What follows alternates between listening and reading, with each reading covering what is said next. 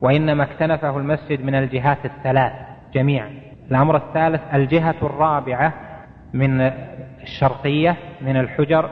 هذه أدخلت في عصور متأخرة لما شاع الطواف بالقبور ولما قامت الدعوة ووصلت الدولة السعودية إلى ذاك المكان واستفتي أئمة الدعوة في ذلك فلم يروا تغيير السور وتقطيع المسجد حتى ما تثار أشياء. وإنما قالوا الوقف أو الجزء هذا الصلاة فيه باطلة فيمنع الناس من أن يصلوا فيه اللي هو الممر الشرقي للقبر.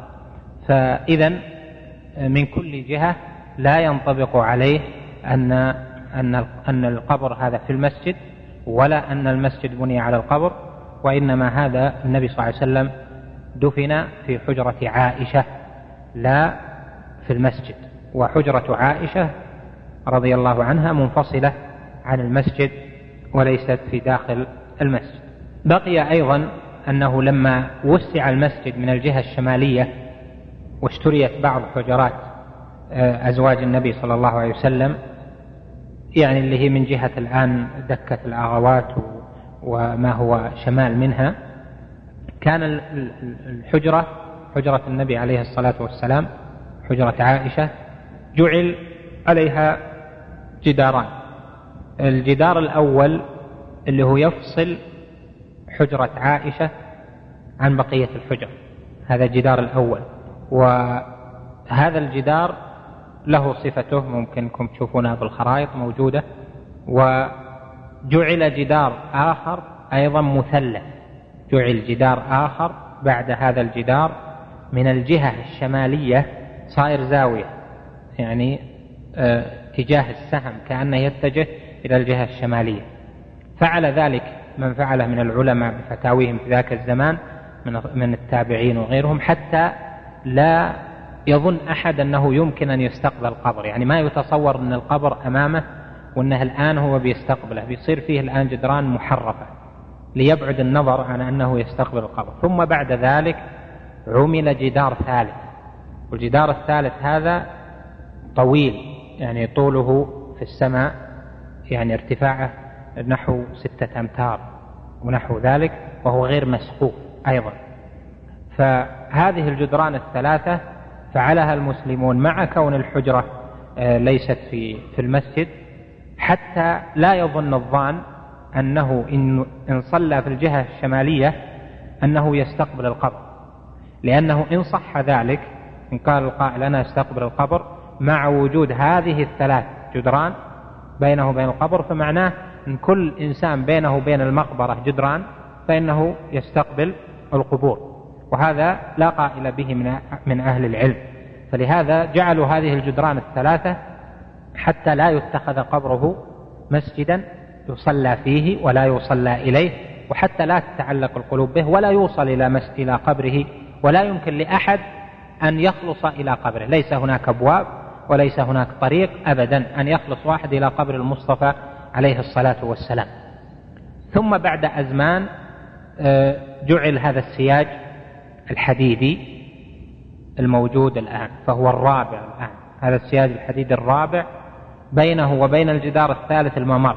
والجدار الثالث هذا هو الذي ترون عليه السترة. السترة الخضراء أظنها أو شيء. وبعده جدار ثاني وبعد الجدار الثاني الجدار الأول وهذه الثلاثة جدران هي التي ذكرها ابن القيم في النونية بقوله فأجاب رب العالمين دعاءه وأحاطه بثلاثة الجدران. يعني في دعاء النبي صلى الله عليه وسلم اللهم لا تجعل قبري وثنا يعبد. المقصود أن هذه المسألة من من مهمات المسائل أن تكون واضحة لطالب العلم تماما لأن الشبهة بها آه، كبيرة والذين يرددون مثل هذا الكلام كثير.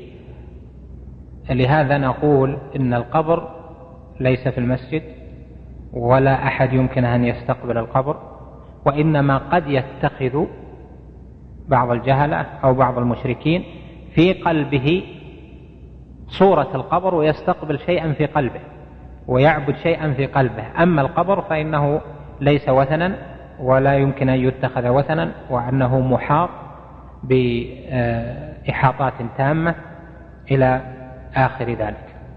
والقبة الموجودة فوق سطح مسجد النبي عليه الصلاة والسلام هذه ليست على القبر بالمسامة وإنما هي على جزء كبير يعني تشمل الجدران الأربعة كلها ولذلك أعمدتها يعني قطرها كبير جدا والقبر في الداخل. وهذه القبة كانت في زمن مضى من الخشب بلون الخشب أول من صنعها أظن المماليك ثم بعد ذلك جعلت باللون الأبيض ثم جعلت باللون الأزرق وهي اللي كانت في وقت الشيخ محمد بن عبد الوهاب ونحوه كان لونها أزرق. ثم في آخر عهد الدولة العثمانية جعل لونها أخضر واستمر هذا اللون. فلما قيل للشيخ محمد بن عبد الوهاب إنك تقول لو أني أقدر على قبة النبي عليه الصلاة والسلام القبة التي على قبر النبي صلى الله عليه وسلم لهدمتها قال سبحانك هذا بهتان عظيم. فما قلت هذا ولا اقوله لأن ما يترتب من المفاسد على إزالة هذا المنكر أكثر من المصالح. فالواجب التنبيه وتعليم الناس ودعوتهم إلى التوحيد وعدم تمكين الشرك والنهي عن بناء القباب على المساجد نهي عنه سدا للذريعة وللعلماء في ذلك كلام يعني في مسألة بقاء القبة. المقصود أن هذا الذي سار عليه أئمة الدعوة رحمهم الله في هذا الشأن فرأوا أن إبقاء القبة أن هذا أمر لازم وذلك لما أشاعه الأعداء من بغض. أئمة الدعوة وبغض أتباع آه، دعوة الشيخ رحمه الله للنبي صلى الله عليه وسلم بل عظموا النبي عليه الصلاة والسلام وسدوا كل طريق يمكن أن يؤصل ما قالوه في هذا الباب يعني ما قاله الأعداء. آه، إذا كانت إذا كان القبر في مقبرة مستقلة عن المسجد فإن الصلاة في المسجد جائزة. يعني إذا كان في القبلة. يعني بمعنى إيش؟ أنه يكون للقبر سور مستقل عن سور المسجد. فإذا قال القائل لا القبر في المسجد أو هذا السور محيط أو أن القبر واضح أنه في جهة من المسجد في جهة من المسجد فهذا يدل على أن المسجد بني على القبر. فلذلك لا تجوز الصلاة فيه والصلاة فيه باطلة. وأما إذا كان أن أن المسجد وجد أولا ثم القبر أدخل فيه هذا يفرق فيه ما بين إذا كان القبر في قبلة المسجد أو في مؤخرة المسجد. فإذا كان في مؤخرتها مؤخرة المسجد فطائفة من العلماء والمشايخ يقولون أن الصلاة فيه جائزة. وأما إذا كان في القبلة فإنه لا تجوز الصلاة إليه لأن النبي صلى الله عليه وسلم نهى عن الصلاة إلى القبور. فإذا هنا يفرق في هذه الحال ما بين إذا كان المسجد جعل على القبر يعني إذا كان المسجد متأخر والقبر أولا فيكون هذا حكم المقبرة. يعني المسجد وضع على قبر. هذا الصلاة فيه لا تجوز لأن هذا منهي عنه والنهي يقتضي الفساد. وأما ولعن النبي صلى الله عليه وسلم من فعل ذلك. وأما إذا كان المسجد موجودا ثم جعل في طائفة منه القبر فهنا نقول إذا كان القبر في الأول في مقدمة المسجد فإن الصلاة محرمة ولا تجوز باطلة لأن النبي صلى الله عليه وسلم قال لا تصلوا إلى القبور. الصلاة إلى القبر جعل القبر قبلة باطلة. وإذا كان القبر في مؤخرة المسجد والمسجد مبني أولا فطائفة من العلماء يقولون بصحة الصلاة فيه يعني من علمائنا. من علامات خاتمة الموت في الأزمان آه، الفاضلة كرمضان والجمعة وليلة الجمعة. جزاكم الله ما فهمت يعني السؤال. من علامات خاتمة الموت. كيف؟ يعني حسن الخاتمة. أما الجمعة يوم الجمعة وليلة الجمعة فقد جاء فيها الحديث الذي رواه النسائي وغيره أن النبي صلى الله عليه وسلم ذكر ممن يأمن فتنة القبر أن من مات يوم الجمعة يعني أو ليلة الجمعة آه، أو مات مرابطا إلى آخره. أما رمضان فما أحفظ في الشيء أن له مزية على غيره. الحديث إسناده جيد. نعم؟ لا يأمن يعني يجيب الجواب الجيد. لا تكون في حقه فتنة. الرقية الشرعية سبب من أسباب الشفاء بإذن الله وقد كثر القراء في هذا الأزمان وعليهم مخالفات كثيرة فبعضهم يستعمل الكهرباء لإخراج إلى آخره. هؤلاء يجب منعهم يجب منعهم وتعزيرهم. القرآن ما أنزل ليتخذ حرفة. من استطاع أن ينفع أخاه فلينفع فينفع بالقرآن.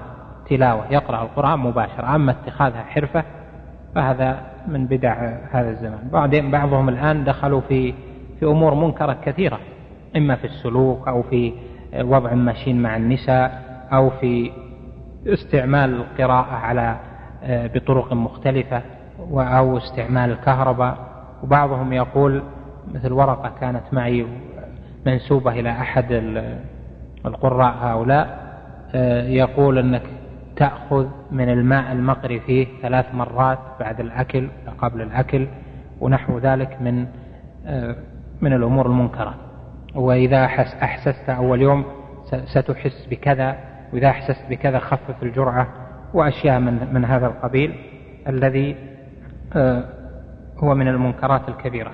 ومن العجائب في التاريخ أن ابن بشر رحمه الله ذكر في أول تاريخ تاريخ نجد لابن بشر لابد تقرؤونه لأن فيه من الفوائد التاريخ وفي البلاد هذه وما قامت عليه وكيف كان الوضع وأحوال أهلها وتصانيف الناس تصنيف الناس إلى آخره مما لابد لطالب العلم أن يقرأ ذكر في أوله أن أهل نجد لم يكن الشرك موجودا عندهم ولا البدع وإنما شاع عندهم البدع من قبل متطببة البادية. هذا كلام من قبل متطببة البادية. كانوا يجاورون أهل النخيل إذا كان وقت آه، الجذاذ ويأتون ببعض الأدوية فتعلق بهم أهل القرى حتى أرشدوهم إلى أشياء أو أمروهم بأشياء من قبيل البدع. ثم أمروهم بالذبح لغير الله ثم أمروهم بتعظيم الأموات إلى آخر ذلك حتى وجد الشرك في هذه البلاد فيجب منع هؤلاء سدا للذريعة وما يعطى أحد من هؤلاء فرصة إلا في حالات آه، نادرة ممن إذا كان العالم يعرف هذا الشخص إلى آخره مما هو لكن الأصل العام أن لا يفتح لمن يريد أن يتخذ القراءة حرفة أن لا يفتح له المجال لأن هذا ذريعة للشرك والبدع. نسأل الله السلامة والعافية. اقرأ. بسم الله الرحمن الرحيم. الحمد لله رب العالمين والصلاة والسلام على أشرف الأنبياء والمرسلين نبينا محمد وعلى آله وصحبه أجمعين. قال العلامة الطحاوي رحمه الله تعالى ونؤمن بالملائكة والنبيين والكتب المنزلة على المرسلين ونشهد أنهم كانوا على الحق المبين ونسمي أهل قبلتنا مسلمين مؤمنين. بس يكفي. الحمد لله. وبعد. هذه الجملة من كلام العلامة الطحاوي رحمه الله تعالى ذكر فيها أصول الدين وأركان الإيمان فقال ونؤمن بالملائكة والنبيين والكتب المنزلة على المرسلين ونشهد أنهم كانوا على الحق المبين. بعد أن ذكر تفصيل الكلام على الصفات وعلى القدر وعلى العرش والكرسي وإحاطة الله جل وعلا بكل شيء وعلو الرب سبحانه وتعالى والخلة وما في ذلك من المباحث التي هي متصلة بركنين من أركان الإيمان وهما الإيمان بالله والإيمان بالقدر خيره وشره من الله تعالى.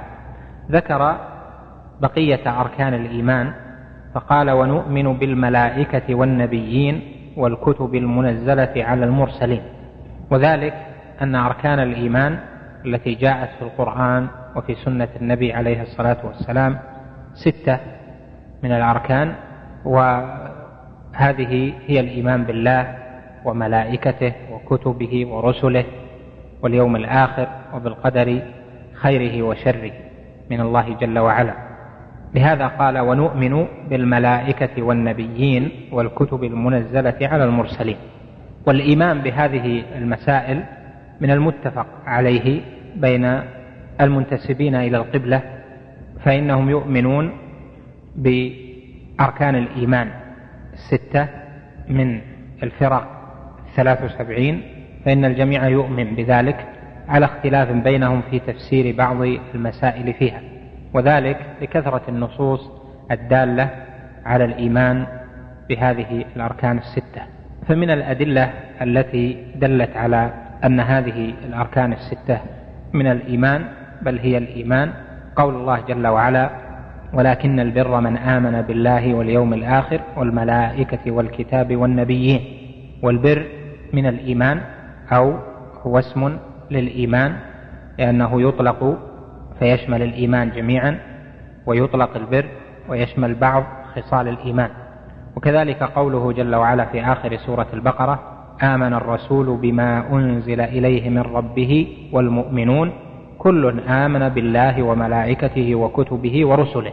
لا نفرق بين أحد من رسله الآية. كذلك قول الله جل وعلا في سورة النساء يا أيها الذين آمنوا آمنوا بالله ورسوله والكتاب الذي نزل على رسوله والكتاب الذي أنزل من قبل ومن يكفر بالله وملائكته وكتبه ورسله فقد ضل ضلالا بعيدا. والآيات في هذا المعنى كثيرة والحديث الذي يدل عليها مشهور عندكم معروف وهو حديث جبريل في سؤاله للنبي صلى الله عليه وسلم عن الإيمان. فقال له عليه الصلاة والسلام الإيمان أن تؤمن بالله وملائكته وكتبه ورسله واليوم الآخر وبالقدر خيره وشره. فقال جبريل عليه السلام صدق. ثم في آخره قال هذا جبريل أتاكم يعلمكم دينكم. فهذا القدر مجمع عليه بين الفرق الثلاث وسبعين جميعا فكل فرقة من الفرق الثلاث وسبعين في هذه الأمة هي تؤمن بالملائكة والنبيين وتؤمن بالكتب. لكن هناك قدر يختلفون فيه في بعض تفصيلات في الكلام على هذه المسائل بعض العلماء يعبر عن هذه الأركان بأنها الأركان الخمسة أركان الإيمان الخمسة. بعضهم أو يجعلها أصول الدين الخمسة وبعضهم يجعلها أصول الدين الستة أو الأركان الستة. بعضهم يجعلها سبعة ونحو ذلك وهي كلها متقاربة إما أن بحذف القدر لأجل الآيات أن الآيات ليس فيها ذكر القدر فيجعلونها موافقة للآيات وإما أن تجعل جميعا مع القدر كما دل عليه حديث جبريل المعروف. وأما من قال سبعة ففيه توسع بذكر الجنة والنار كما قاله بعض المتصوفة فإنهم قالوا أركان الإيمان سبعة وذكروا اليوم الآخر والجنة والنار. والجنة والنار هي من الإيمان باليوم الآخر. هذا ما يتعلق بهذه الجملة إجمالا وتحتها مسائل. الأولى أن الإيمان بهذه الأمور الملائكة والنبيين والكتب المنزلة على المرسلين معناه التصديق الجازم بأن ما أخبر الله جل وعلا به عن هذه الأشياء فهو حق وأن الملائكة كما سيأتي حق إجمالا وتفصيلا وأن النبيين حق إجمالا وتفصيلا وأن الكتب من عند الله جل وعلا منزلة حق إجمالا وتفصيلا. هذا معنى الإيمان بهذه الأشياء. يعني يؤمن بالملائكة بوجود الملائكة إجمالا وتفصيلا يؤمن بالنبيين كما سيأتي إجمالا وتفصيلا ويؤمن بالكتب أيضا إجمالا وتفصيلا. هذا الإيمان مرتبتان. منه قدر واجب لا يصح الإيمان إلا به فمن لم يأتي بالقدر الذي سيأتي بيانه فإنه لم يؤمن بالملائكة ولم يؤمن بالنبيين ولم يؤمن بالكتب. ومنه قدر مستحب وهو الذي يتنافس فيه أهل العلم في إدراكه والعلم به والعمل بما تحته عمل من ذلك. المسألة الثانية ندخل في تفصيل الكلام على هذه المسائل وأولها الإيمان بالملائكة. والإيمان بالملائكة يمكن أن نجعله أيضا فقرات. الأولى في معنى الملائكة الملائكة في اللغة جمع جمع لملأك.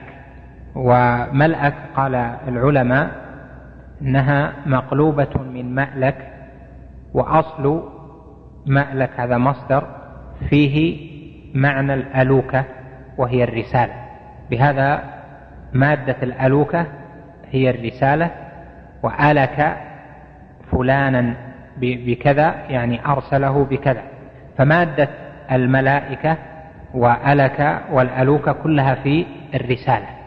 ومن ذلك قول الشاعر فيما ذكرته لكم قبل في شروحنا السابقة حيث قال ألكني إليها وخير الرسول أعلمهم بنواحي الخبر يعني أرسلني إليها. والألوكة معروفة عند العرب بمعنى الرسالة. فإذا الملائكة هم معناهم اللغوي هم المرسلون. لكن رسالة خاصة على وجه رسالة خاصة على وجه التعظيم لها. فإذا الملائكة هم المرسلون. لهذا الله جل وعلا سمى الملائكة مرسلين في قوله والمرسلات عرفا كما هو أصح أقوال, أقوال المفسرين في ذلك. وكذلك في قوله الله يصطفي من الملائكة رسلا ومن الناس. وسيأتي معنى الاصطفاء هنا ولماذا صار بعض الملائكة رسلا؟ إن شاء الله تعالى يعني خصوا باسم الرسالة دون البقية.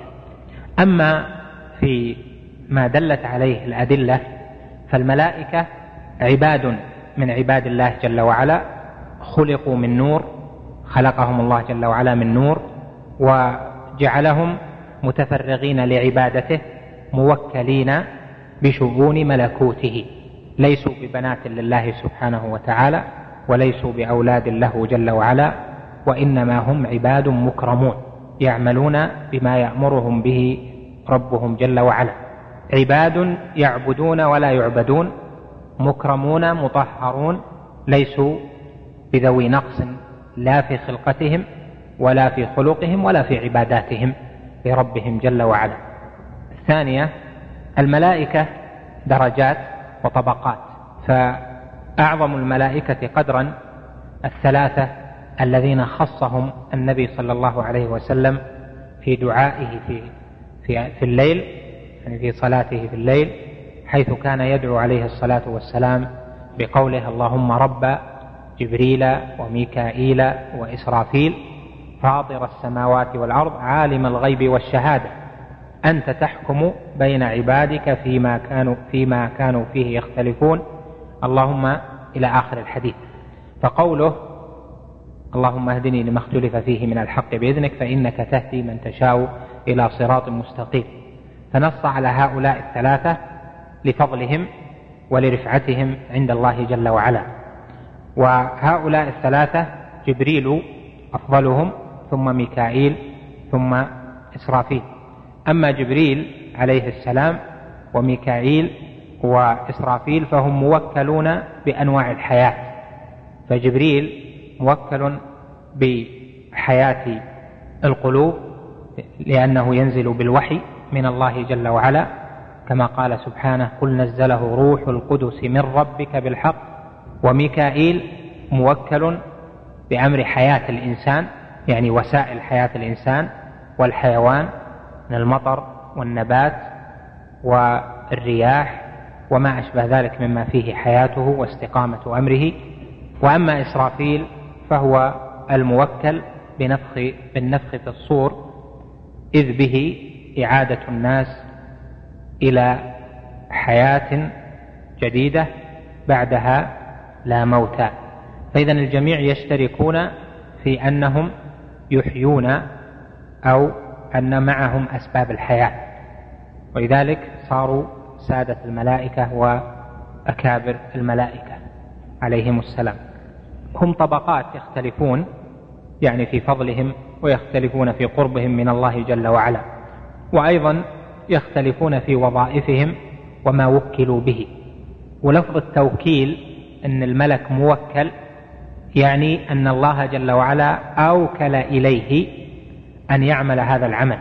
وذلك لقول الله جل وعلا قل يتوفاكم ملك الموت الذي وكل بكم الله جل وعلا جعل ملك الموت موكلا بالإنسان. وكل سيد من الملائكة معه كثير من الملائكة يأتمرون بأمره وينتهون عن نهيه ويفعلون ما يأمرهم به أميرهم أو قائدهم أو المطاع فيه. لهذا صار ملك الموت معه رسل كما قال جل وعلا حتى إذا أتى أحدكم الموت حتى إذا جاء أحدكم الموت توفته رسلنا وهم لا يفرطون. في سورة الأنعام الرسل يعني لهم أعوان ملك الموت. كذلك قوله ونحن أقرب إليه منكم ولكن لا تبصرون يعني ملائكة الموت. كذلك الله جل وعلا سمى الملائكة الذين سخرهم للريح ووكلهم وهم جنود ميكائيل عليه السلام سماهم بصفاتهم. فقال جل وعلا والمرسلات عرفا وقال والناشرات نشرا. فالفارقات فرقا والصافات صفا ونحو ذلك. وهؤلاء جنود موكلون. المرسلات عرفا الناشرات نشرا الفارقات فرقا. قال طائفة من العلماء في التفسير إنها الرياح. وقال طائفة هي الملائكة. من الصحابة ومن التابعين. والقولان متقاربان لأن الرياح لا تفعل هذه الأشياء من ذات أنفسها بل هي مسوقة.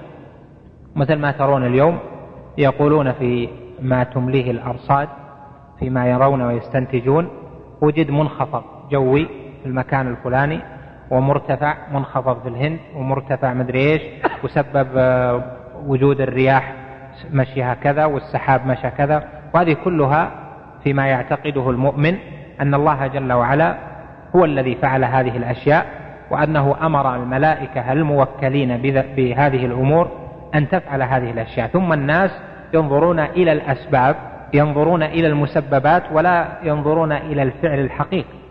فيرون النتيجة يقولون اتجه بسبب المنخفض. لكن لماذا حصل المنخفض؟ كيف حصل؟ ونحو ذلك لا يعرفون لأنهم عن ربهم معزولون. فإذا الملائكة وكلهم الله جل وعلا بأمور ملكوته. الملكوت حاجة منه جل وعلا لهم. تعالى الله جل وعلا عن ذلك. بل هو الغني. والملائكة يشرفون بعمل ما يأمرهم به جل وعلا. لكن ليظهر آه، فضلهم ولينشغلوا بعبادة الله جل وعلا وبامتثال أمره وبخوفه والانتهاء عن نهيه ونحو ذلك. من المعاني. الثالثة الملائكة خلقوا من نور وملأوا السماء وهم كما قال الله جل وعلا عن قولهم وما منا إلا له مقام معلوم يعني في السماء. وما منا إلا له مقام معلوم يعني في السماء. وإنا لنحن الصافون وإنا لنحن المسبحون. فهم ملأ السماء. وقد جاء في الحديث عن النبي صلى الله عليه وسلم أنه قال أطت السماء وحق لها أن تأط ما فيها موضع أربعة أصابع إلا وملك قائم أو ملك ساجد أو ملك راكع. والملائكة لما كانوا مخلوقين من نور فإنهم إذا ملأوا السماء ليس ملأ أجسام تحول دون العبور في السماء. بل هذه أجسام نور الله جل وعلا أعلم كيف تكوينها وكيف صفاتها على وجه الكمال. ثم كتب كثيرة ألفت في آه، ذكر الملائكة ولا أدري هل يناسب أن نطيل الحديث حولها أو أحيلكم على آه، بعض الكتب التي فيها ذكر تفصيل للملائكة. فمنها شرح الطحاوية الذي عندكم فيه بيان لا بأس به. وكذلك آه، نقل عنه صاحب معارج القبول وزاد بعض الأدلة. ومن الكتب المعاصرة كتاب للدكتور الأشقر في عالم الملائكة وهو كتاب جيد في بابه يمكن أن ترجع إليه. المسألة الرابعة من الملائكة أو من بحث الملائكة أن الإيمان بالملائكة ركن الإيمان ومعنى كونه ركنا أن الإيمان لا يوجد إذا فقد ركنه لأن الركن هو ما يقوم عليه الشيء. فإذا فقد فإنه لا قيام للشيء بدونه. وهذا الكلام يصدق في تعريف الركن على الإيمان أركان الإيمان. وأما أركان الإسلام ففيها بحث في هل الركن فيها آه، ما هو بهذا المعنى أم ثم معنى آخر ربما يأتينا في موضع آخر إن شاء الله. لكن بإجماع أهل العلم أن من لم يؤمن بالملائكة فلم يؤمن بالله فهو كافر. لأن الله جل وعلا ذكرهم في كتابه فهو كافر بالله. كذلك من لم يؤمن بالنبيين كذلك من لم يؤمن بكتب الله جل وعلا المنزلة. هذا الإيمان الذي هو فرض وركن وواجب له حالان. الحالة الأولى الإيمان الإجمالي والثانية الإيمان التفصيلي. فمعنى الإيمان الإجمالي أن كل أحد عليه فرض أن يؤمن بوجود الملائكة. واحد. والثاني أن الملائكة عباد وليسوا ببنات لله جل وعلا ولا يعبدون. هذا القدر واجب على كل أحد أن يؤمن به إجمالا أن الملائكة خلق من خلق الله عباد لا يعبدون وأن يعني مع بقية الذي ذكرته لك الآن. أما التفصيلي فهو أنه يجب على كل أحد أن يؤمن بكل ما أخبر الله جل وعلا به في كتابه أو أخبر به نبيه صلى الله عليه وسلم في سنته الثابتة من ذكر الملائكة. ففي القرآن لو قال لنا قائل أنا أؤمن بالملائكة لكن جبريل ما أدري وش جبريل أنه ما قرأ القرآن. فإنه إذا قرأ القرآن وسمع باسم جبريل وأنه ملك هنا وجب عليه الإيمان تفصيلا بجبريل. فمن كفر بجبريل فقد كفر ببقية الملائكة وبالإيمان الإجمالي أصلا. وكذلك من كفر بميكال وكذلك من كفر بإسرافيل وكذلك من كفر بغير بملك الموت إلى آخره. فإذا الإيمان الإجمالي هذا هو ركن الإيمان الواجب على كل أحد. ثم كل من سمع نصا ودليلا فيه ذكر الإيمان بالملائكة من القرآن فإنه يجب عليه أن يؤمن بهذا على وجه التفصيل. فلا يجب على كل أحد يعني من المسلمين أن يعلم أن ميكال مثلا هو الموكل بالقطر أو أن إسرافيل موكل بالنفخ في الصور. لو قال لك قائل مثلا واحد من العامة أو من من جملة الناس أنا لا أدري ما أعرف هذا هو المهم أنا أؤمن بالملائكة بس هذا يكفي في الإيمان. ثم من علم كل حالة أو كل اسم ملك أو آه، دليل في ذلك وجب عليه الإيمان به. المسألة الخامسة الإيمان بالملائكة تبع للعلم وكلما زاد العلم بالعقيدة وبالنصوص زاد الإيمان بالملائكة لمن وفقه الله جل وعلا.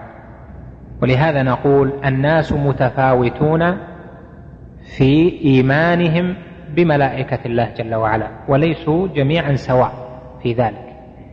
والتفاوت سببه تفاوت العلم.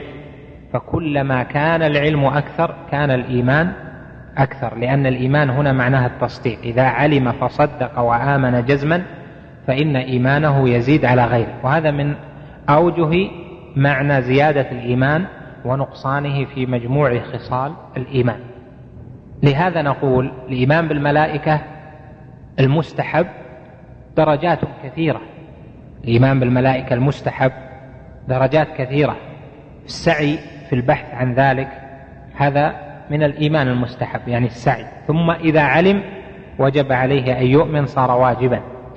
طلب العلم في هذا ومعرفته ومعرفة أحوال الملائكة وكيف يعبدون الله جل وعلا ويخافونه وخوفهم من الله جل وعلا وامتثالهم لأوامره ونحو ذلك طلب ذلك والسعي فيه هذا من العلم المستحب. فإذا علم شيئا من ذلك وجب عليه الإيمان به لأن الحجة قامت عليه.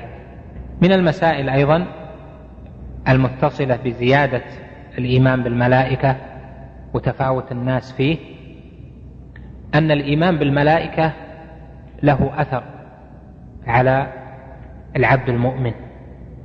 وهذا الأثر تارة يرجع إلى التوحيد والعلم وتارة يرجع إلى السلوك والعمل وتارة يرجع إلى خصال الإيمان أو أركان الإيمان الأخرى.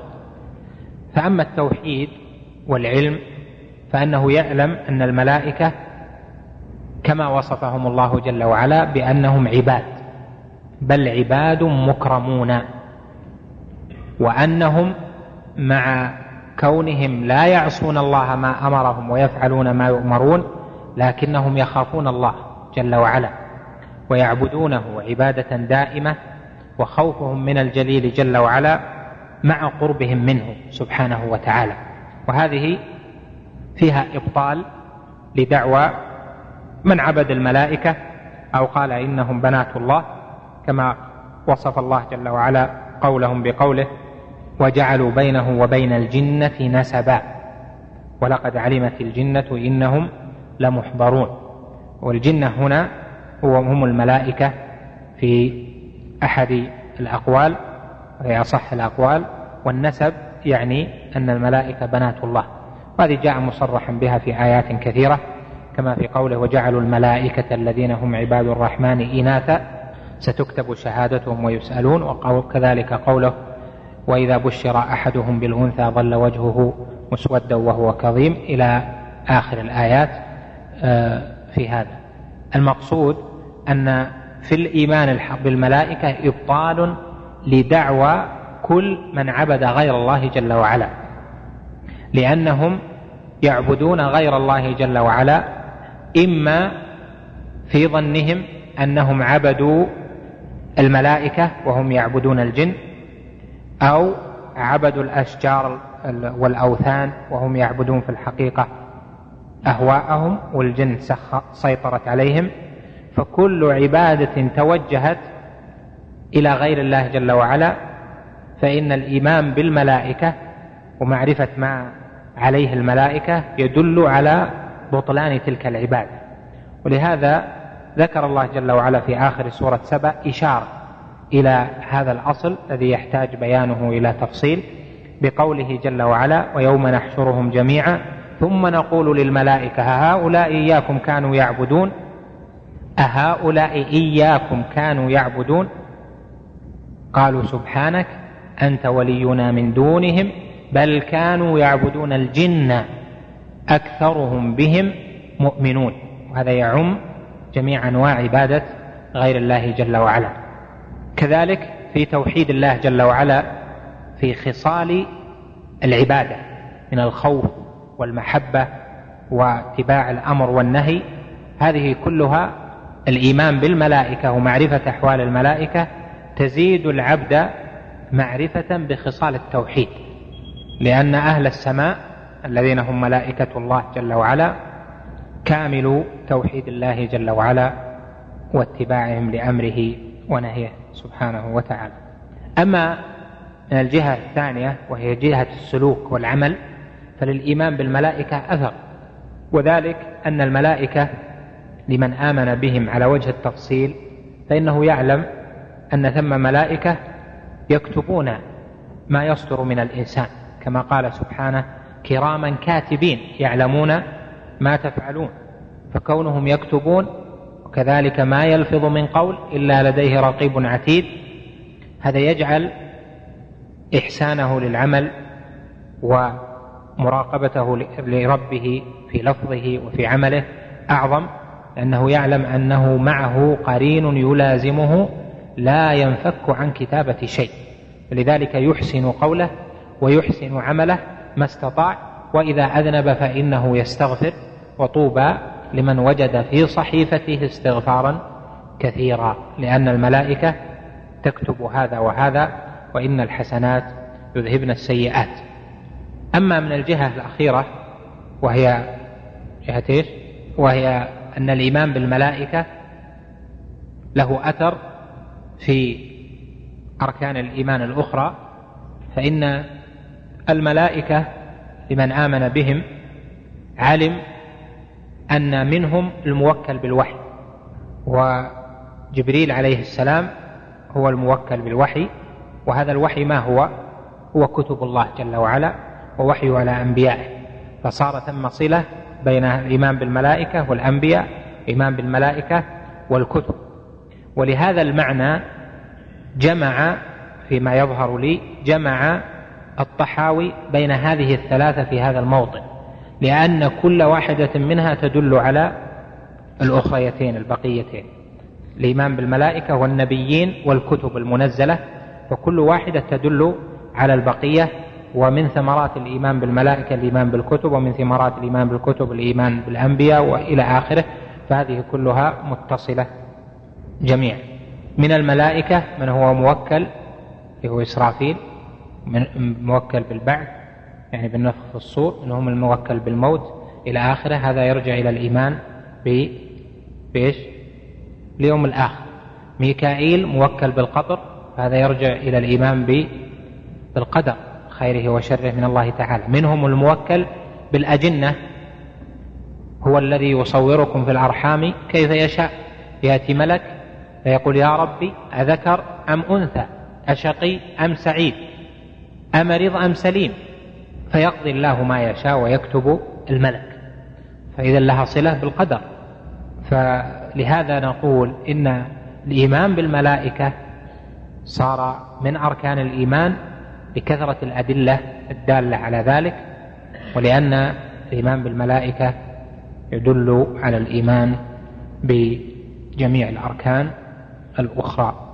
هذا صار بعد الإيمان بالله الإيمان بالله وملائكته.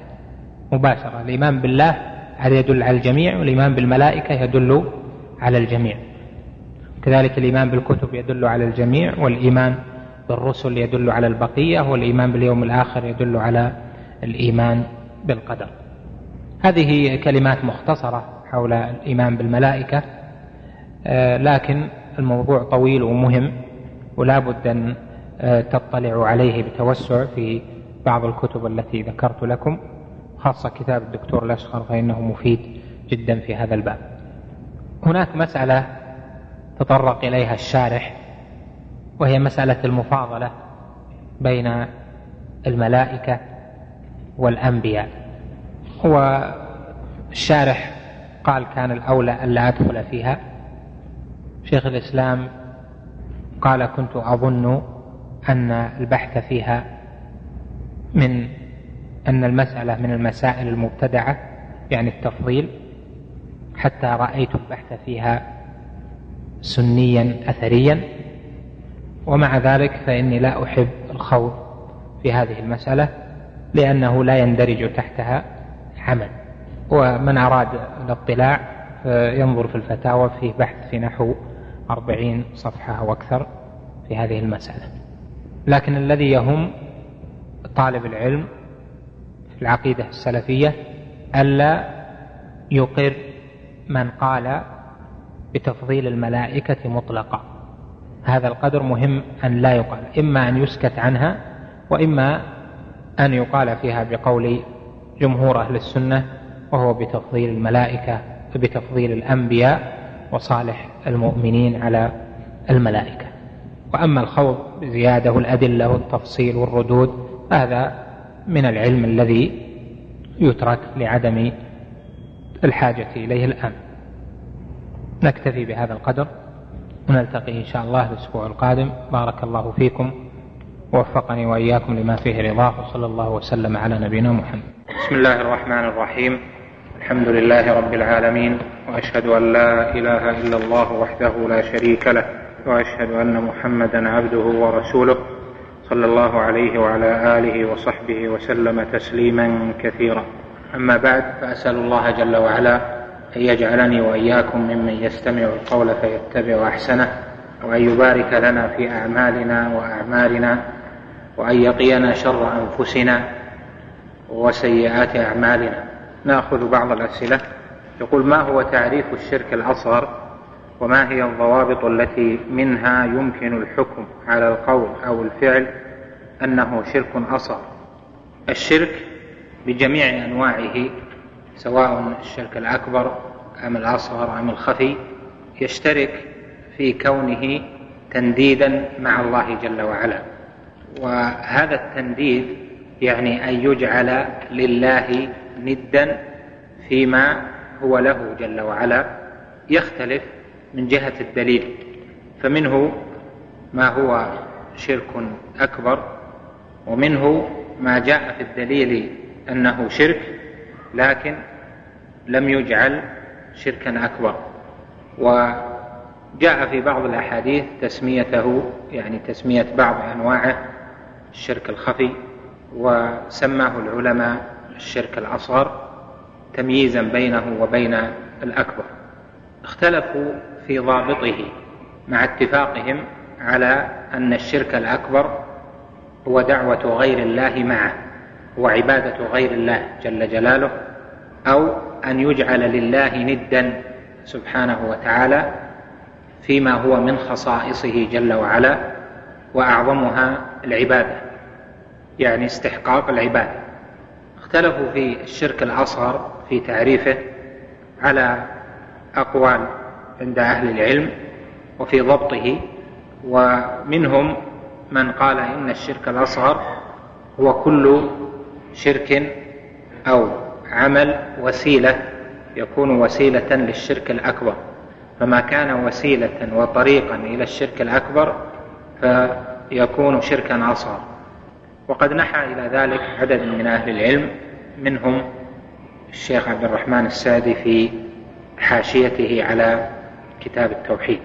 والقول الثاني وهو اختيار أو هو قول عامة أئمة الدعوة وكذلك يفهم من صنيع ابن القيم وابن تيمية رحمهم الله أنهم يذهبون إليه هو ان الشرك الأصغر كل ذنب سماه الشارع شركا ولم يبلغ درجة عبادة غير الله جل وعلا يعني لم يبلغ درجة الشرك الأكبر. والفرق بين الأول والثاني يعني بين التعريف الأول والثاني أن هناك أعمال تكون وسيلة للشرك الأكبر ولم يطلق عليها الشارع أنها شرك ولم يتفق العلماء على أنها شرك. فوسائل الشرك الأكبر كثيرة مثلا بناء القباب على القبور هذا وسيلة إلى الشرك ووسيلة إلى تعظيم الأموات وإلى أن يعتقد فيهم وأن يتقرب إليهم أو يتعبد عند قبورهم ونحو ذلك يعني أن يعبدوا عند قبورهم ونحو ذلك. فبناء القباب على القبور من هذه الجهة هو وسيلة إلى الشرك الأكبر لكن لم يسمه أحد من أهل العلم المتقدمين لم يعدوه شركا أصغر مع كونه وسيلة. فالأضبط هو ما ذكرته لك من أن الشرك الأصغر هو كل ذنب أو معصية سماها الشارع شركا في الدليل ولم تبلغ درجة الشرك الأكبر يعني درجة عبادة غير الله معه سبحانه وتعالى. مثال آخر الذنوب.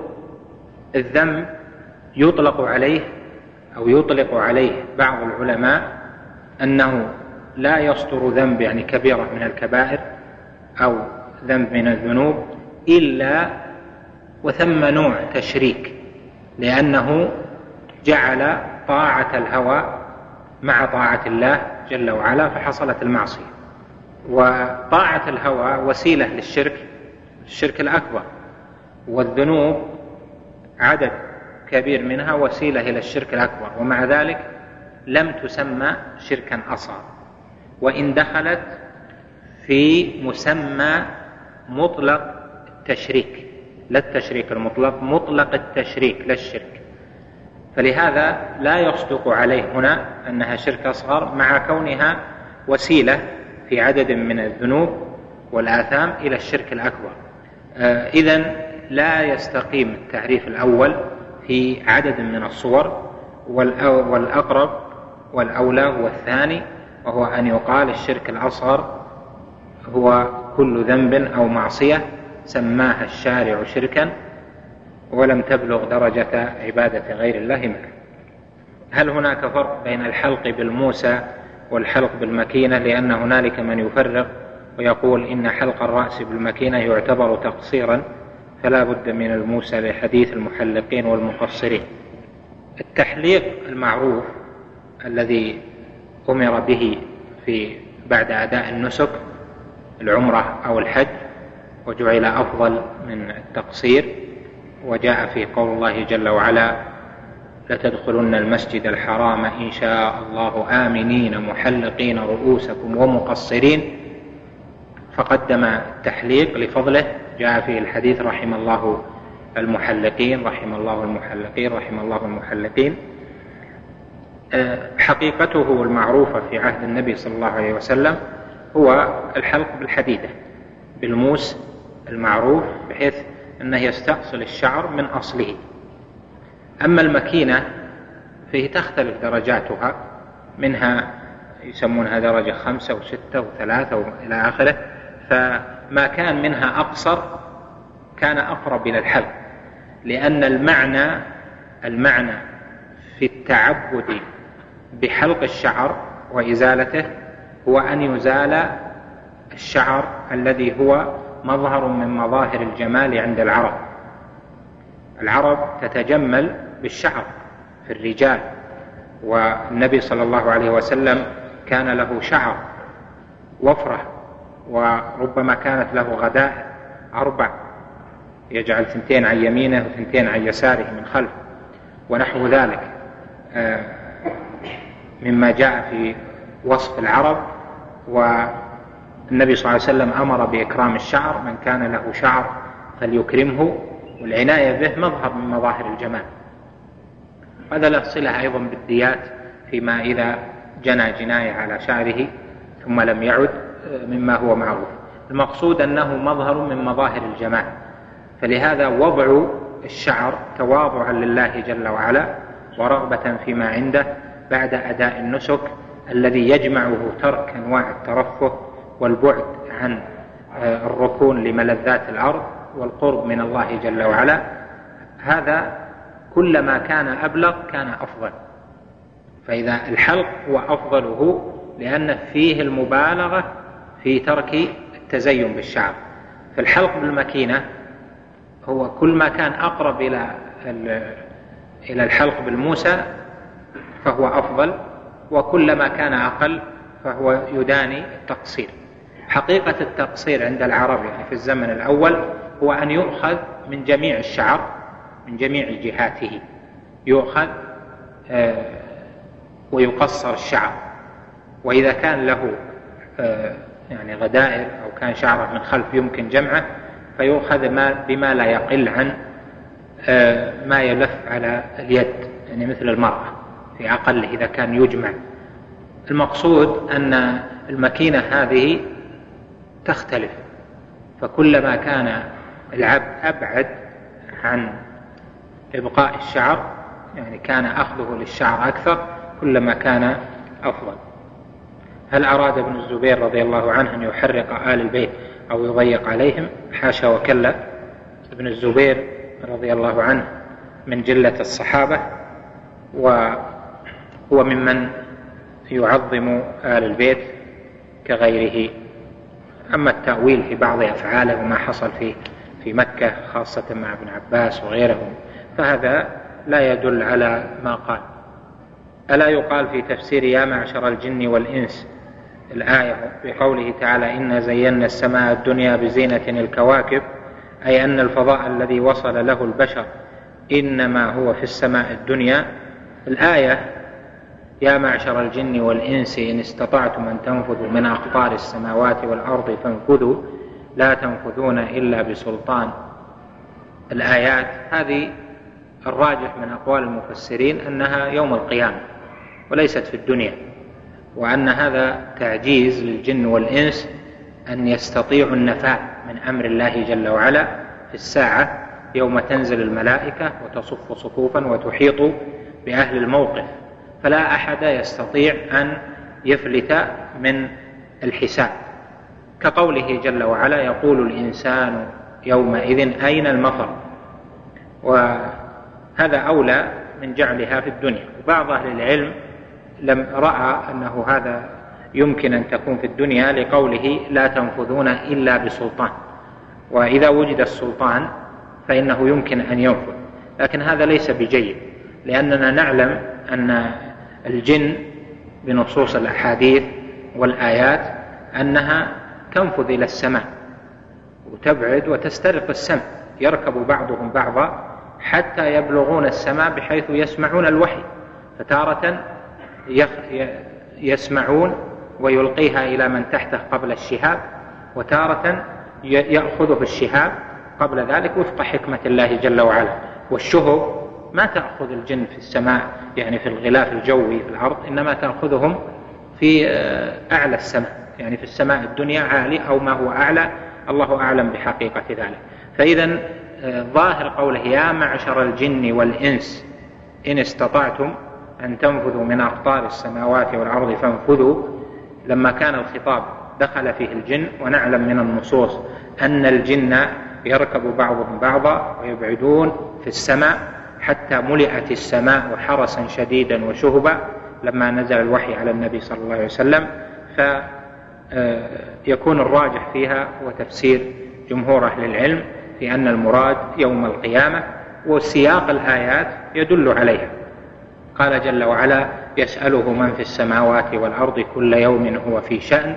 ثم قال يا معشر الجن والإنس إن استطعتم الآية. ثم قال يرسل عليكما شواظ من نار ونحاس فلا تنتصران. ثم قال فإذا انشقت السماء فكانت وردة كالدهان إلى أن ذكر مصير أهل النار ومصير أهل الجنة. وترجع لتفسير الآية في تفسير ابن كثير أو غيره. ما هي الأفعال الجبلية التي فعلها الرسول صلى الله عليه وسلم وليس علينا اتباعها؟ ويدخل فيها مشيته وأكله بثلاث أصابع صلى الله عليه وسلم. هذا سؤال جيد. أفعال النبي صلى الله عليه وسلم عند العلماء من الأصوليين والفقهاء والمجتهدين منقسمة إلى أفعال يجب الاقتداء. به فيها وإلى أفعال يستحب الاقتداء به فيها يعني أن يستنى به فيها عليه الصلاة والسلام. والقسم الثالث أفعال جبلية فعلها النبي صلى الله عليه وسلم بمقتضى ما جبله الله جل وعلا عليه من الرغبات وما يحب وما يكره بمقتضى جبلته واختياره. عليه الصلاة والسلام لا بمقتضى الوحي. فهذه الأفعال الجبلية التي يدخل فيها طريقة آه، نومة أو هيئته في المشي كان إذا آه، مشى كأنما ينحدر من صبب ونحو ذلك من من صفاته عليه الصلاة والسلام التي هي بمقتضى الجبلة. ما يحبه من الأكل يحب مثلا الحلوى يحب أن يخلط الرطب بالقثة وأشباه ذلك. هذه ضابطها أن النبي صلى الله أنها لا تدخل في العبادة في نوع من العبادة. والثاني أنه لم يأمر بها النبي صلى الله عليه وسلم ولا حض عليها فإذا فعلها فعلا مجردا وهي من الأفعال الجبلية ولم يأمر بها وليست من أمور العبادة فهذه هي ضابط الأفعال الجبلية. فهذه لا يتعبد بفعلها. لكن من فعلها اقتداء بالنبي صلى الله عليه وسلم فيثاب على نيته يثاب على نيته التأسي برسول الله صلى الله عليه وسلم. يعني لا على نفس الفعل ولكن على نية التأسي. أما الأفعال العبادية أو ما أمر به أو ما فعله النبي صلى الله عليه وسلم من الأفعال العبادية فهذه يؤجر العبد على تأسي به يؤجر على الفعل نفسه وعلى نية التأسي جميعا. أما الأفعال الجبلية فمن فعل كفعله عليه الصلاة والسلام مما لا دخل له في العبادة ولا ولم يأمر به عليه الصلاة والسلام وإنما كان مقتضى ما يحب وما يكره كان آه، يشرب الماء مصا عليه الصلاة والسلام كان إذا مشى كأنما ينحدر من صبب عليه الصلاة والسلام. كان يحب من الأكل كذا كان يحب الدبة يتتبعها في الإناء ونحو ذلك مما هو من مقتضى الطبيعة. فترك عليه الصلاة والسلام للضب ولم يحرمه عليه الصلاة والسلام وقال إنه لم يكن بأرض قومي فأجدني أعافه. ونحو ذلك من من الأفعال الجبلية.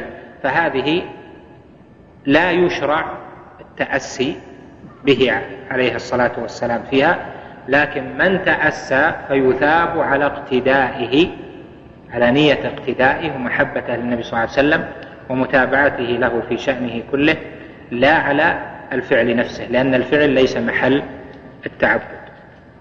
هل صحت قصة أسئلة نافع بن الأزرق لابن عباس رضي الله عنه؟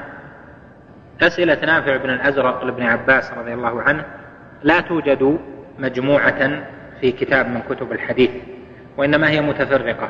روى آه، هي أسئلة كثيرة في الاستدلال على صحة على صحة التفسير بشعر العرب. هذه روى منها الطبراني في الكبير جملة كبيرة وروى منها أيضا ابن الأنباري في الوقف والابتداء في أوله جملة كبيرة. وروى منها عدد من أهل العلم كابن جرير وغيره متفرق في كتابه جمل كثيرة. فجمعها السيوطي في الإتقان جمع حسن وأفردت أيضا في مؤلف معروف. ومنها ما هو صحيح منها ما هو دونه من حيث الإسناد. لكنها قصة مشهورة عند أهل العلم وعند أهل التفسير ولا يوجد سؤال من الأسئلة ولا جوابه والاستدلال عليه بالشعر إلا وتجده في كتب التفسير عناية منهم بذلك. هل ابتياع الطيب بثمن كثير من التبذير؟ التبذير شرعا غير الإسراف. لو قال من الإسراف هذا فيه بحث لكنه من التبذير ليس من التبذير لأن التبذير هو إنفاق المال مع عدم توخي الوجه الشرعي فيه. مأخوذ من رمي البذر رمي البذور وهو يرميها اللي يبذر يرمي البذور يمين ويسار يمشي. يرمي يمين ويسار وهو, وهو ماشي دون أن يتوخى مكانا معينا مثل الغرس. يأخذ البذره ويحفر لها ويغي إنما يرميها رمي. فلذلك سمي من ينفق ماله. مع مع عدم توخي الوجه الشرعي في انفاقه مبذرا ولهذا ناسب أن يكون أخا للشيطان لأن الشيطان ليس بمتحرر للوجه الشرعي في أفعاله. قال جل وعلا ولا تبذر تبذيرا إن المبذرين كانوا إخوان الشياطين وكان الشيطان لربه كفورا. الذي يرعى نعمة الله جل وعلا يتحرى الحلال في إنفاقه يتحرى ما أذن به الله جل وعلا في إنفاقه. فالطيب من الطيبات من سنة النبي عليه الصلاة والسلام وأمر به عليه الصلاة والسلام والاهتمام به من السنة واشتراؤه بثمن كثير أو قليل أو هذا ليس من التبذير لأنه مباح أو مسنون. لكن هل هو من الإسراف أم لا؟ يختلف بحسب الأشخاص. وبحسب الحالات آه، فالنبي صلى الله عليه وسلم كما رواه الإمام أحمد في المسند ورواه غيره لما خطب علي رضي الله عنه فاطمة آه، بنت محمد عليه الصلاة والسلام وأرسل مهرها وكان نحو أربعمائة درهم أو آه، شيء من ذلك. قال النبي عليه الصلاة والسلام اجعلي ثلثيه طيبا. والثلث فيما تشتهي يعني من اللباس أو إلى آخره. فالطيب يدخل في الإسراف إذا جاوز ما يستطيعه الإنسان. لأنه إذا أرهق نفسه أو جاوز أو تجاوز به ما هو عليه من الواجبات فإنه يدخل في الإسراف. فإذا لا يستوي الناس في مثل هذه المسائل في الإسراف أو عدم الإسراف هذا بحسب الحال. يعني مثلا واحد يشتري آه، كيلو الطيب بألفين ريال يعتبر في حقه معتدلا وآخر يشتريه بألفين ريال كيلو ويعتبر في حقه آه، أرهق نفسه وأسرف وزاد لأن عليه واجبات وليس له أن يتمتع بهذا بهذا المستوى. مثل أيضا الدهونات والأطياب المختلفة يعني آه، شرى دهن تولته مثلا ب 300 400 ريال وهو ما عنده إلا ما يكفيه هو وأولاده فيدخل في الإسراف. أما من وسع الله جل وعلا ورزقه فالنبي صلى الله عليه وسلم كان يتطيب بأخلاط مختلفة من العود والألوة يعني والعنبر والكافور يجعلها وكان له سكة يخلط فيها المسك مع آه، العنبر مع أدهان مختلفة عليه الصلاة والسلام. نكتفي بهذا. اقرأ. بسم الله الرحمن الرحيم. الحمد لله رب العالمين. والصلاة والسلام على أشرف الأنبياء والمرسلين نبينا محمد وعلى آله وصحبه أجمعين. قال العلامة الطحاوي رحمه الله تعالى ونؤمن بالملائكة والنبيين والكتب المنزلة على المرسلين ونشهد أنهم كانوا على الحق المبين. بس أخذنا الكلام عن الملائكة نكمل بيان ما في هذه الجملة من المسائل وقد ذكرنا في الدرس السابق أصول الإيمان يعني أركان الإيمان وأدلة ذلك من الكتاب والسنة وذكرنا بعض المسائل المتعلقة بالملائكة وذكرنا لكم أن الكلام على الملائكة فيه تفصيل كثير يطلب من كتب التفسير ومن الكتب من كتب الحديث والعقيدة من الكتب المصنفة في هذه العقيدة عقيدة الإيمان بملائكة الرحمن جل جلاله وتقدست أسماؤه قال ونؤمن بالملائكة والنبيين. الإيمان بالنبيين يعني الإيمان بالأنبياء والمرسلين. لأنه إذا أطلق النبي في الإيمان فيراد به الإيمان بالأنبياء والمرسلين وذلك من جهتين. الجهة الأولى أن قول كثير من أهل العلم أن كل نبي أن كل رسول نبي. فإذا قلنا نؤمن الأنبياء فمعنى ذلك نؤمن بالرسل لأن كل رسول نبي. والجهة الثانية أن القرآن الكريم جاء فيه ذكر المرسلين بذكر الأنبياء. يعني سمي المرسلون أنبياء. سورة الأنبياء من ورد فيها جلهم مرسلون. إبراهيم عليه السلام أولها محمد عليه الصلاة والسلام ثم إبراهيم الخليل ثم لوط ثم نوح ثم داود وسليمان ثم أيوب إلى آخره لهذا قوله ونؤمن بالملائكة والنبيين يعني بالرسل والأنبياء جميعا. والتعبير بالرسل أولى لأنه هو الذي جاء في الأدلة في الكتاب والسنة. آمن الرسول بما أنزل إليه من ربه والمؤمنون. كل آمن بالله وملائكته وكتبه ورسله. قال أخبرني عن الإيمان قال أن تؤمن بالله وملائكته وكتبه ورسله. وفرض الإيمان أن يؤمن بالأنبياء والرسل جميعا لأن الله جل وعلا أمرنا بذلك. وتحت هذه هذا الأصل والركن وهو الإيمان بالنبيين مسائل. المسألة الأولى في تعريف النبي النبي في القرآن جاء فيه قراءتان. النبي والقراءة الأخرى النبي بالهمز يا أيها النبي والقراءة الثانية يا أيها النبي كما قراءة نافع وغيره وفرق ما بين النبي والنبي. فالنبي هو من نبئ والنبي من صار في نبوة يعني في ارتفاع عن غيره.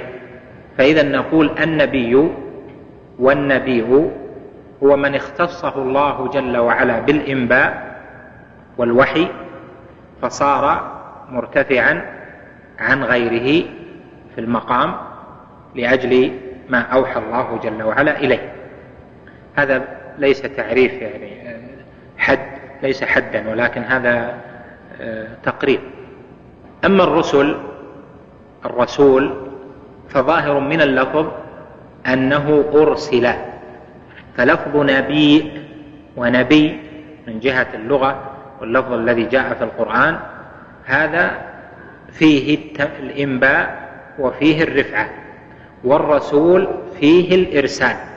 ولهذا اختلف العلماء هل النبي والرسول واحد أو بينهما فرق بين النبي والرسول على أقوال كثيرة مر معنا تفصيل الكلام عليها في عدد من من الشروح وأقربها شرح الواسطية وغيره لكن نذكر لك ملخص الكلام أن الأقوال في الفرق ما بين النبي والرسول متعددة. من أهل العلم من قال النبي والرسول بمعنى واحد فكل رسول نبي وكل نبي رسول وذهب إلى هذا جمع من أهل العلم من المفسرين ومن الفقهاء وغيرهم والقول الثاني هو أن النبي غير الرسول ودل على الفرق بينهما قول الله جل وعلا في سورة الحج وما أرسلنا من قبلك من رسول ولا نبي إلا إذا تمنى ألقى الشيطان في أمنيته. فينسخ الله ما يلقي الشيطان ثم يحكم الله آياته. قال وما أرسلنا من قبلك من رسول ولا نبي. فدل ظاهر الآية قوله من رسول ولا نبي أن النبي غير الرسول. وهذا ظاهر الدليل وظاهر الدلالة ظاهر الدلالة على أنه ثم فرق أن على أنه ثم فرق بينهم. ولو كان النبي هو الرسول لما صح أن يقال من رسول ولا نبي. لأن النبي هو الرسول كيف يقول ولا نبي؟ قد يكون بالعطف بالواو من رسول ونبي فتكون هنا مغايرة في الصفات. لكن لما أدخلت لا دل على أن هذا غير هذا من رسول ولا نبي.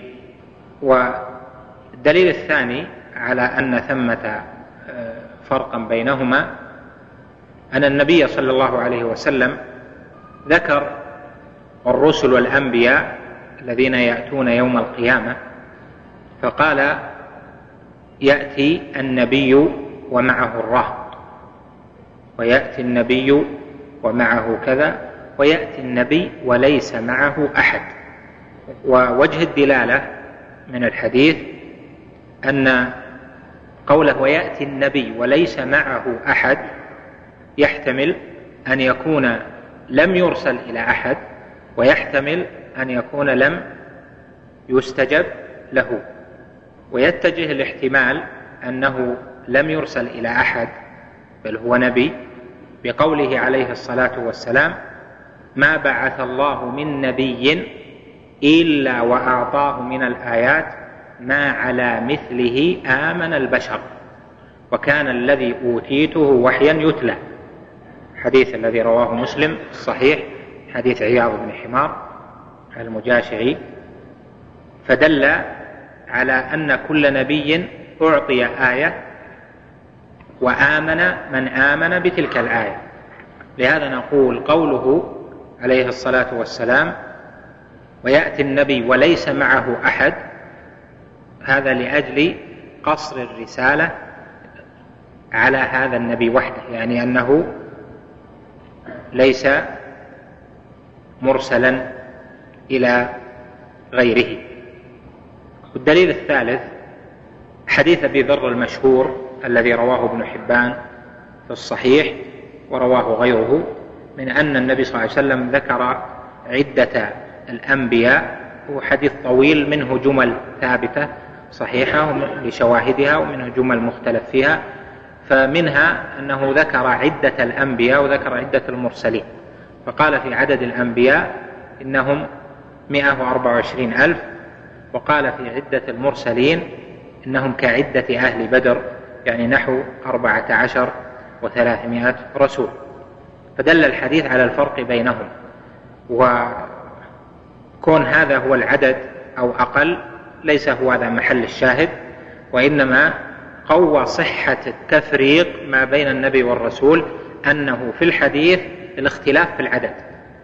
ودلالة الآية والحديث الذي قبله يقوي الاستدلال بحديث أبي ذر هذا. المقصود دلت هذه على ترجيح قول من قال إن الرسول والنبي مختلفان وهذا ظاهر في الاستدلال كما ترى.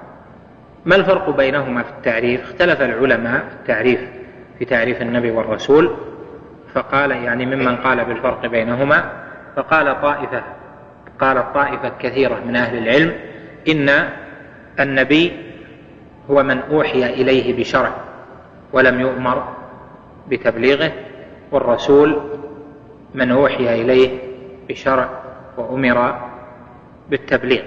فجعلوا الفرق ما بين النبي والرسول هو الأمر بالتبليغ. والقول الثاني وهو قول أيضا مشهور آه، عند عدد من المحققين وهو الذي اختاره ابن تيمية آه، رحمه الله في أول كتاب النبوات أن الرسول والنبي يشتركان في وقوع الإرسال عليهما. الرسول مرسل والنبي مرسل لظاهر قوله تعالى وما أرسلنا من قبلك من رسول ولا نبي. فالرسول مرسل والنبي أيضا مرسل لكن جهة الإرسال مختلفة.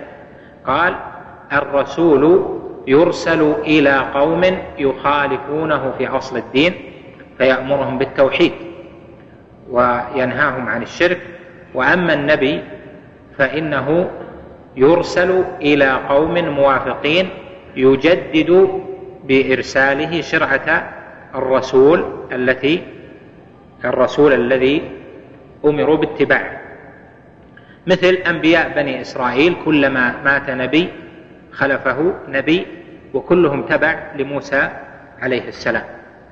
وهذا التعريف أو هذا التقريب لتعريف الرسول والنبي هذا أقرب للدليل وأوضح في فهم الأدلة الشرعية ولذلك نقول هو المختار في أن النبي موحى إليه بشرع وأمر بتبليغه إلى قوم موافقين أو لم يؤمر بالتبليغ.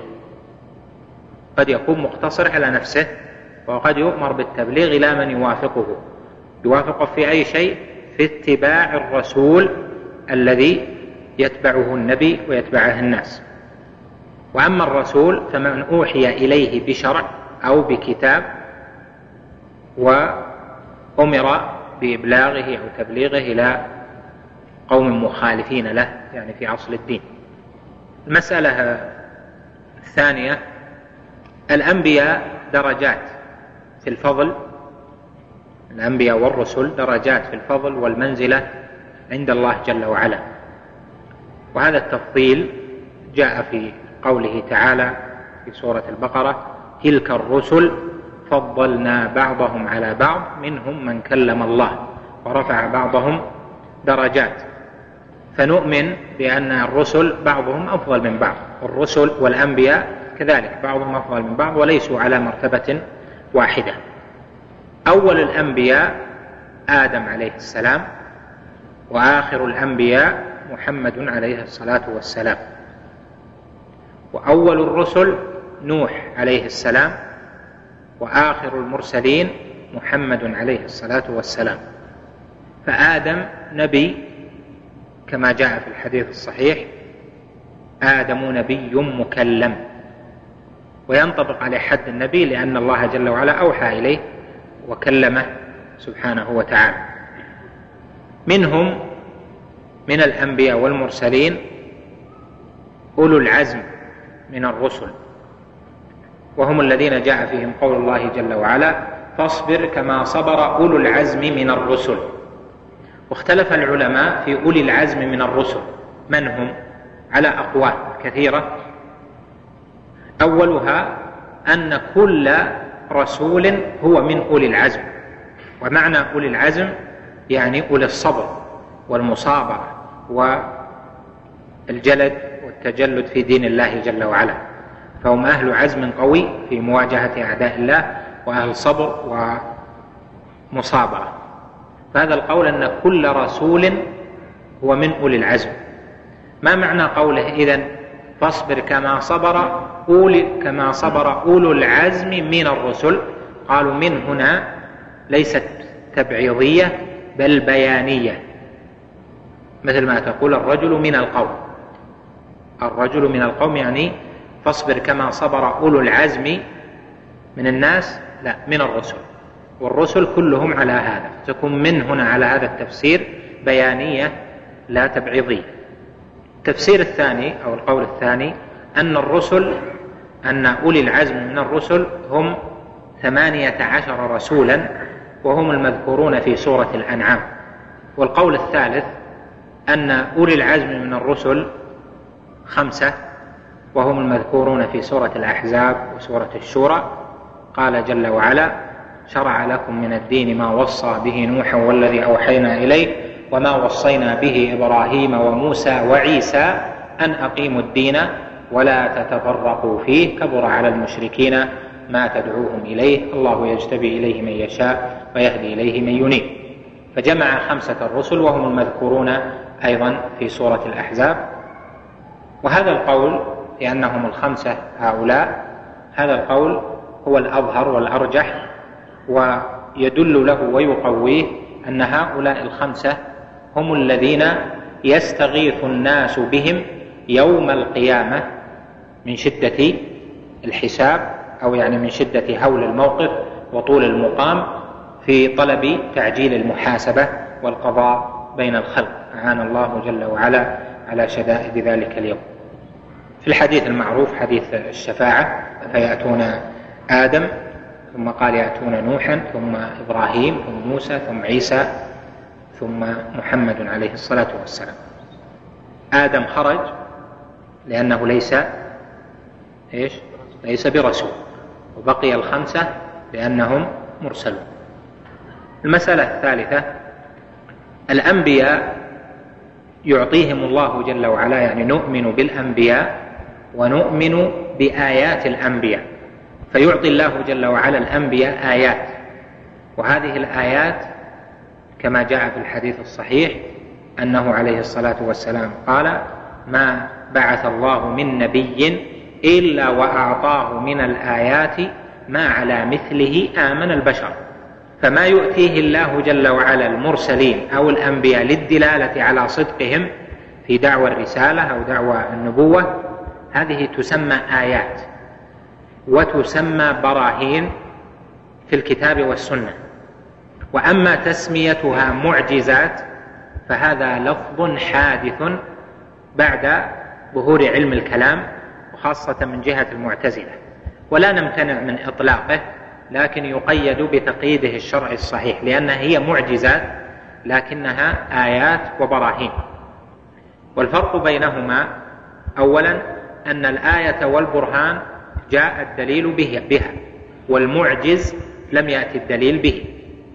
الثاني أن اللفظ معجزة فيها إجمال ووجه الإجمال يقال معجزة لمن؟ هل هي معجزة للإنس القوم الذين بعث فيهم النبي أو معجزة للناس أجمعين أو معجزة للجن والإنس أو معجزة للجن والإنس والملائكة فهذه فيها إجمال ولذلك ما جاء بها الدليل. ومن أطلقها اختلفوا في هذا الإعجاز هل هو إعجاز للناس أو إعجاز لأهل زمانهم دون غيرهم؟ والصحيح عند أهل السنة والجماعة أو الصحيح في قول أكثر أهل السنة والجماعة أن المعجزة هي ما صار الإعجاز به للجن والإنس جميعا لا لطائفة منهم فهي معجزة للجن والإنس جميعا لا يستطيعون أن يأتوا بمثل ذلك. ودل على هذا قول الله جل وعلا قل لئن اجتمعت الإنس والجن على أن يأتوا بمثل هذا القرآن لا يأتون بمثله ولو كان بعضهم لبعض ظهيرا. وتسميتها آية وبرهان هي آية يعني دليل واضح يلزم بنتيجته وهو قبول دعوى من كانت معه هذه الآية. وبرهان وهو الدليل الواضح الجلي الذي هو كبرهان الشمس يعني ضوء الشمس في وضوحه ونصاعته وجلائه مما لا يجادل فيه. وهذا هو الذي جاء في القرآن بتسميتها آيات وبراهين في تسع آيات إلى فرعون وقومه وقال جل وعلا أيضا فذلك برهانان من ربك وقال جل وعلا واضمم يدك إلى جناحك تخرج بيضاء من غير سوء آية أخرى لنريك من آياتنا الكبرى ونحو ذلك. فهي إذن في القرآن والسنة مسمات آيات وبراهين وهذه التسمية شرعية ولا يرد عليها آه، ما يرد على لفظ المعجز مما ذكرناه لك. الآيات والبراهين هذه تختلف وهي معجزات وهي تختلف وثم بحث طويل فيها ربما يأتي في موضع آخر. المسألة الرابعة معنى الإيمان بالأنبياء والمرسلين أننا نؤمن بأن الله جل وعلا بعث وأرسل مرسلين وأيدهم وكانوا أصلح أهل زمانهم وأيدهم بالآيات والبراهين الدالة على صدقهم وأنهم أتقى الخلق. أتقى الناس لربهم وأعرف وأعلم الناس بربهم جل وعلا. فنؤمن بكل نبي علمناه أو لم نعلمه لأن الأنبياء منهم من قص علينا والمرسلين ومنهم من لم يقص علينا. قال جل وعلا منهم من قصصنا عليك ومنهم من لم نقصص عليك. فإذا الإيمان بالأنبياء والمرسلين على درجتين إيمان إجمالي وهو الإيمان بكل رسول أرسله الله جل وعلا وكل نبي علمنا أو لم نعلم. والثاني إيمان تفصيلي بأن كل من علمنا رسالته ونبوته بالدليل والقرآن فهذا يجب علينا أن نؤمن به وأن نتولاه وأن نحبه لأن الأنبياء إخوة لعلات دينهم واحد. فكلهم أكمل الخلق توحيدا وإيمانا بالله جل وعلا وطاعة له وخوفا منه جل وعلا. ثم ثم إيمان خاص بهذه بهذه الأمة أمة الإجابة وأمة الدعوة أنه يجب على الجميع الإيمان بمحمد بن عبد الله الهاشمي القرشي الذي أرسله الله جل وعلا للناس أجمعين بل للجن والإنس. أجمعين.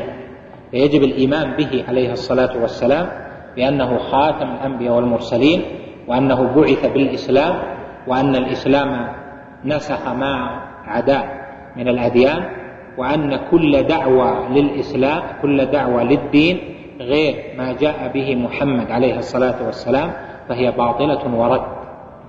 ولكن رسول الله وخاتم النبيين. فبه ختمت النبوة وأعطاه الله جل وعلا الإسلام وأنزل عليه القرآن حجة له ولأمته إلى قيام الساعة. ومن الإيمان بالنبي عليه الصلاة والسلام أخي المستمع الكريم تابع ما تبقى من مادة هذا الشريط على الشريط التالي.